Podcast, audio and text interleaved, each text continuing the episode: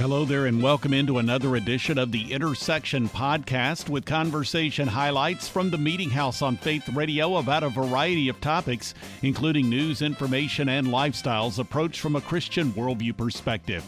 Coming up, conversation from Faith Radio Meeting House Media Central at the 2023 National Religious Broadcasters Convention in Orlando.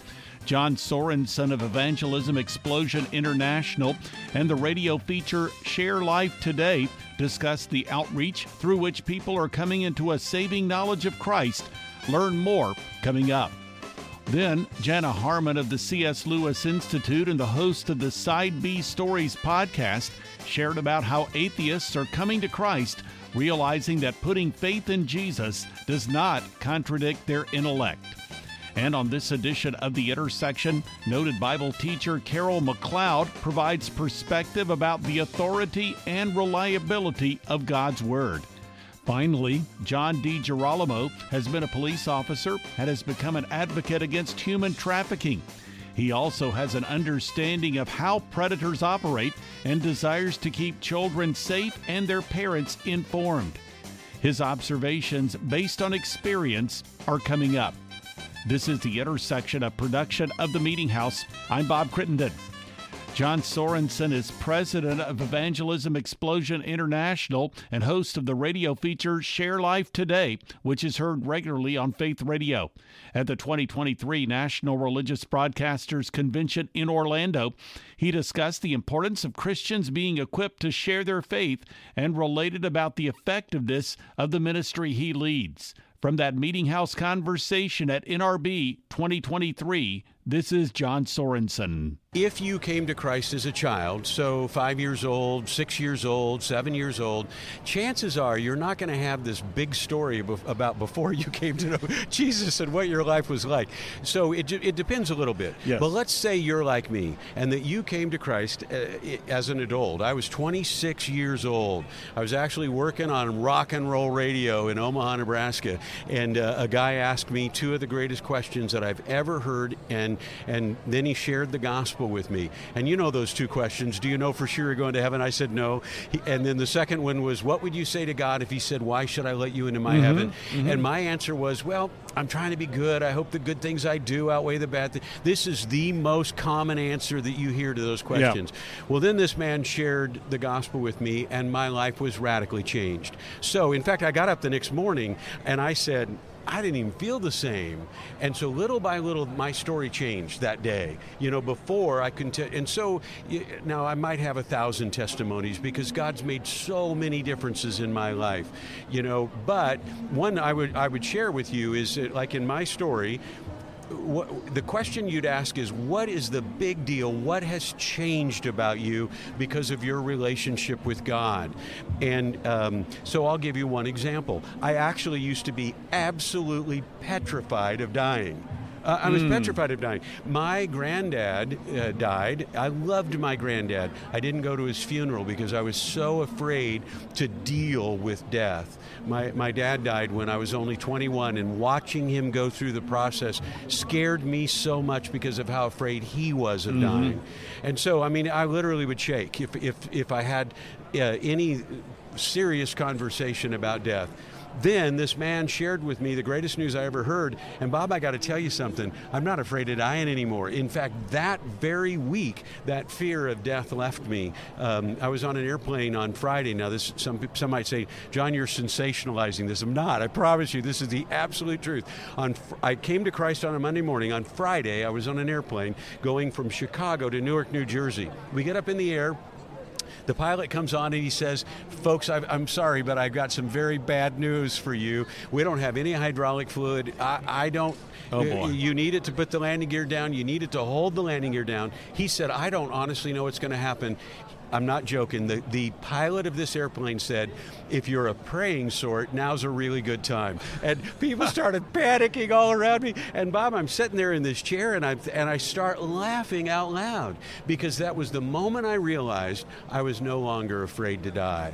Now I didn't want to die that day, I, and I didn't. I'm glad that they figured out how to land the airplane, and I'm glad that I was able then to share the gospel with this gal that I was dating, who's now my wife. And uh, anyway, uh, but that, I absolutely knew for sure that had I died that day, I would have gone to be with Jesus. And mm. having, you can see now by me just sharing with you that simple testimony, how easy it would be for me now to say, Can I ask you a question? Have you come to the place in your life that where you know for sure that you have eternal life? It's very mm. easy for me once I've shared a personal testimony. Yeah. And so yeah. we teach people how to, and there's all kinds uh, of things that God's done in your life. You could testify, you know, truthfully, the, the Bible says that there's this fruit that the Spirit has in our life love, joy, peace, patience, goodness, kindness, gentleness, faithfulness, self control.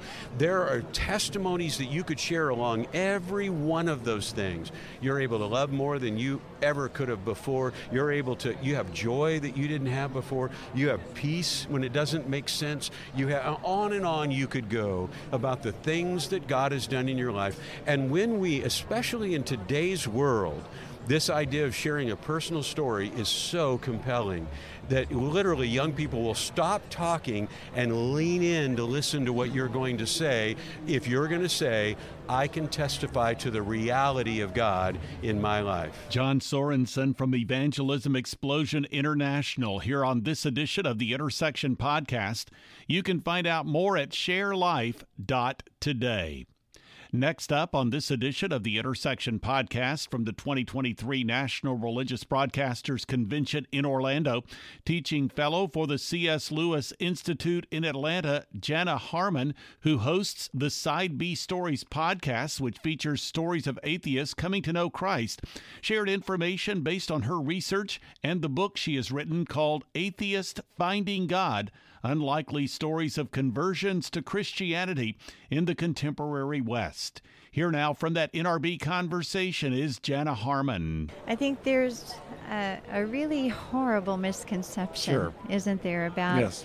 religion and that it is for those who are not very bright. In fact, one of the most telling statistics in my study is I asked not these former atheists what they thought of when they think of Christians, and I gave a lot of different responses. One of them was educated, and not one person, not one former atheist during their atheism thought that Christians were educated people. And I think that's it's such a shame. Yeah. But um, there there is this strong misconception about faith itself that they they believe that faith is blind that faith is in the face of opposing evidence that you believe the things you know are not true and that's a there mm. through the new atheists um, there's a lot of again just misconception that faith is based upon reason And we have good reason to trust faith i see is trust in something you believe to be true and you're making a, a an assumption off that truth. So, uh, but you're right. If someone was willing to look, it doesn't take much to see that the Christian worldview is actually an extremely rational mm. view of the world. In, in, in, fact, a lot of my uh, the people that I've interviewed who have been former atheists, they move from atheism because they see that a godless worldview does not explain well the, the world outside of ourselves or our own humanity, the world inside of ourselves. It's only, and in fact, many of them became very disillusioned with their godless perspective and its lack of ability to explain mm. what they're seeing in the world and what they're experiencing in their own lives. And when they look at the Christian world that view, they can make sense of reality. They can make sense of themselves and the world around them. They can see how science is actually, and the heavens, you know, really do declare the glory of God. And when you really open your eyes to look, all of reality actually um, is an apologetic for for mm. the person of God and what and and Jesus Christ and the things that we believe.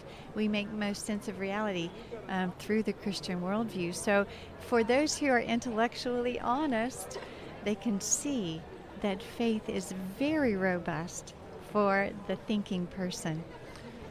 You're listening to Meeting House here on Faith Radio. The author of the book Atheists Finding God Unlikely Stories of Conversions to Christianity in the Contemporary West. Jana Harmon, teaching fellow for the C.S. Lewis Institute based in Atlanta, joining us today. It's the National Religious Broadcasters Convention 2023 in Orlando. So, as we think about these various stories, and again, for the book, you studied 50 atheists and their mm-hmm. conversion journey. So you, you, talked about the realization of so many of these former atheists that, well, the Christian worldview is intellectually plausible. It does make sense. It helps to provide answers for current reality. So, what did you find generally was the the path or the tipping point that someone encountered in order to cause him or her to receive Christ?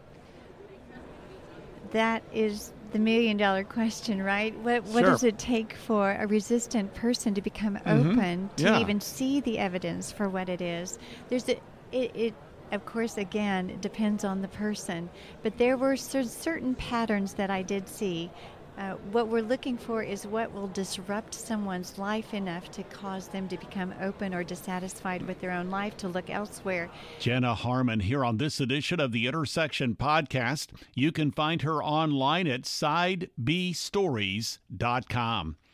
This is the Intersection Podcast, a weekly production of the Meeting House. You can learn more through meetinghouseonline.info or by visiting the programming menu at faithradio.org. Through the Meeting House homepage, you'll find a link to the Media Center, the place you can go to listen to or download full conversations with recent guests featured on the intersection as well as the Meeting House radio program. You can also find that Media Center in the faithradio.org programming menu. Also, through the Meeting House homepage, you'll find links to the podcast, to the Media Center, as well as its Apple Podcast feed. You can also find a link through the Meeting House homepage to the Faith Radio YouTube channel, where you can view conversations with recent Meeting House guests, including recently added content from Faith Radio Meeting House Media Central at the 2023 National Religious Broadcasters Convention in Orlando. Also, through meetinghouseonline.info, you can find links to two blogs. One is The Three, with three stories of relevance to the Christian community. There's also The Front Room, with devotional thoughts and commentary from the Meeting House. And you can follow me on Twitter and access the Meeting House Facebook page. Again, that website address is meetinghouseonline.info. You can also find content through the Faith Radio app and a variety of podcast platforms. Search for Faith Radio Podcast through Amazon. Amazon Music, Apple Podcast, Spotify, TuneIn, and other podcast platforms. This is the Intersection Podcast with the author of the book Timeless The Living and Enduring Word of God. Her name is Carol McLeod, and in our recent conversation, she highlighted the reliability and authority of the Bible based on the book of First Peter.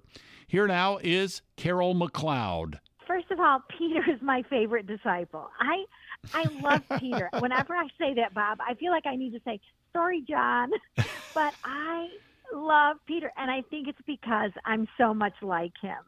Peter was impetuous and opinionated. He slept when he should have been playing, praying. Guilty. I have done that too. Um, Peter thought he had a better idea than Jesus. Guilty. I have done that too.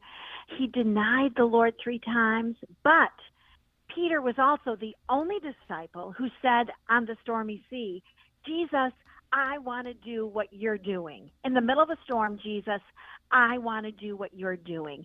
And that's the kind of woman that I want to be. Um, so Peter changed. He matured. He went from being a denier to a proclaimer. Um, he he went from um, winning arguments to winning souls for the kingdom of Jesus. So, how did Peter change? Well, Bob, I, I think there are two things that caused Peter to change. First of all, he experienced the resurrected Christ, and that will cause any of us to change, right? Mm-hmm. And he was filled with the power of the Holy Spirit on the day of Pentecost. And those two experiences will change anybody. And so I love digging deep into the writings of Peter and discovering what he said to a battered, bullied, and bruised church because that's the church of today as well. Yeah. So, what do we learn about, as the subtitle suggests, the living and enduring Word of God as a result of reading Peter's writings in this book of First Peter? Yeah, so when I say the living and enduring word of God, Bob, I'm referring to 1 Peter 1 23. Mm. And it says, For you've been born again, not of seed which is perishable, but imperishable. That is through the living and enduring word of God. And so, as believers in Jesus Christ, the Father didn't throw us out into this um, war zone of planet Earth and said, okay, you're saved, now do it on your own. No, He gave us a blueprint. He gave us a battle plan that's timeless and enduring, that never changes. That when, when the Holy Spirit, through the pens of men, spoke these words thousands of years ago, they're still applicable today. You know, the Bible is not a flat book you know, hmm. Bob, I was an English major in college, and I think about, you know, I had to read Beowulf. Like, you can't, you, no, Beowulf is supposed to be the most incredible poem ever written. You can't even pronounce it. It it didn't last the test of time. I even think about Shakespearean sonnets, like all the these and thous and mischance and hither and thither. They didn't stand the test of time, but the Word of God did. The Bible is timeless, it's always active, it's always applicable, it's always pertinent. And we have to solve that um, conundrum in the church today. There are so many churches, Bob, who don't believe that the Bible is living and enduring. Mm-hmm. they believe that it sort of passed away with the disciples or whatever. No, no, the Bible is God's blueprint to his church today. Carol McLeod here on this edition of The Intersection. You can find her online at Carol McLeod, that is spelled M C L E O D, ministries.com. Finally, on this edition of the Intersection podcast, it's former law enforcement officer and anti trafficking advocate John DiGirolamo. In our recent conversation, he highlighted information regarding the behavior of online predators and provided direction for Christian parents based on his book, It's Not About the Predator A Parent's Guide to Internet and Social Media Safety. Here now from that conversation is John D. DiGirolamo. Places like Facebook um, are are less popular with teens yeah. than they were a decade ago. So now you've got sort of TikTok, Snapchat, um, Kik. Uh, those are those are the um, those are the most popular ones. And if if you go to the the, the National Center on Sexual Exploitation, they'll have uh, what they call the Dirty Dozen, which uh, which means that these sites are um, they have links to pornography, links to um, to kind of other kinds of nefarious uh, groups, and they're all those ones that I just mentioned are listed on the Dirty Dozen because Snapchat will tell you we don't allow these kinds of things. We don't allow you know pornography to be sent or links to pornography, etc. But these these links go up and down so fast that no one can can really monitor them. Mm. and you know parents may have a false sense of security thinking that um, you know that there's really regulation. It's really the wild wild west.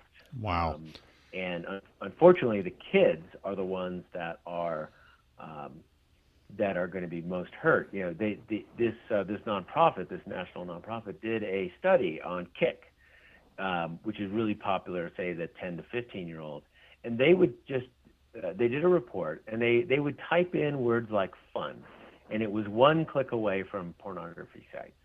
So imagine if somebody typed in something more um, risque, for example. So you know, and pornography is a huge issue because now the average age of viewing pornography is about 10 years old. Oh and that age, the brain is not formed clearly. It really gives you this warped sense. And you know, sometimes a 10 year old might be looking for that on purpose. Many times they just stumble across it.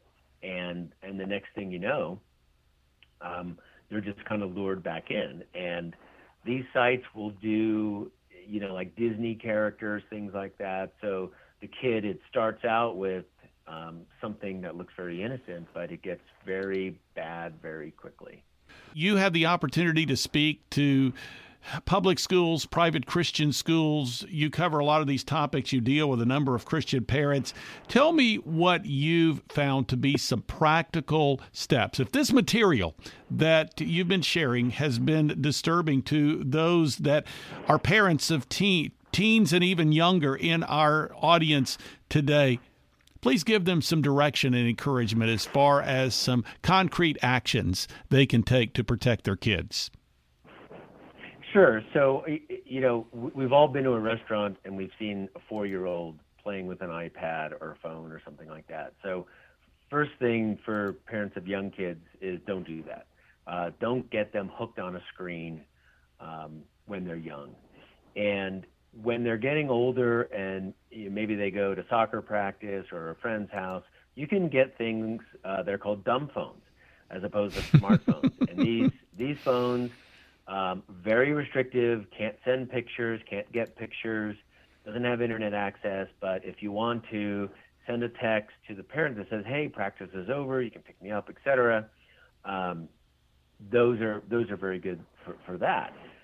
The overriding um, you know, advice is is you've got to have these conversations with your kids at all ages, whether they're four or fourteen.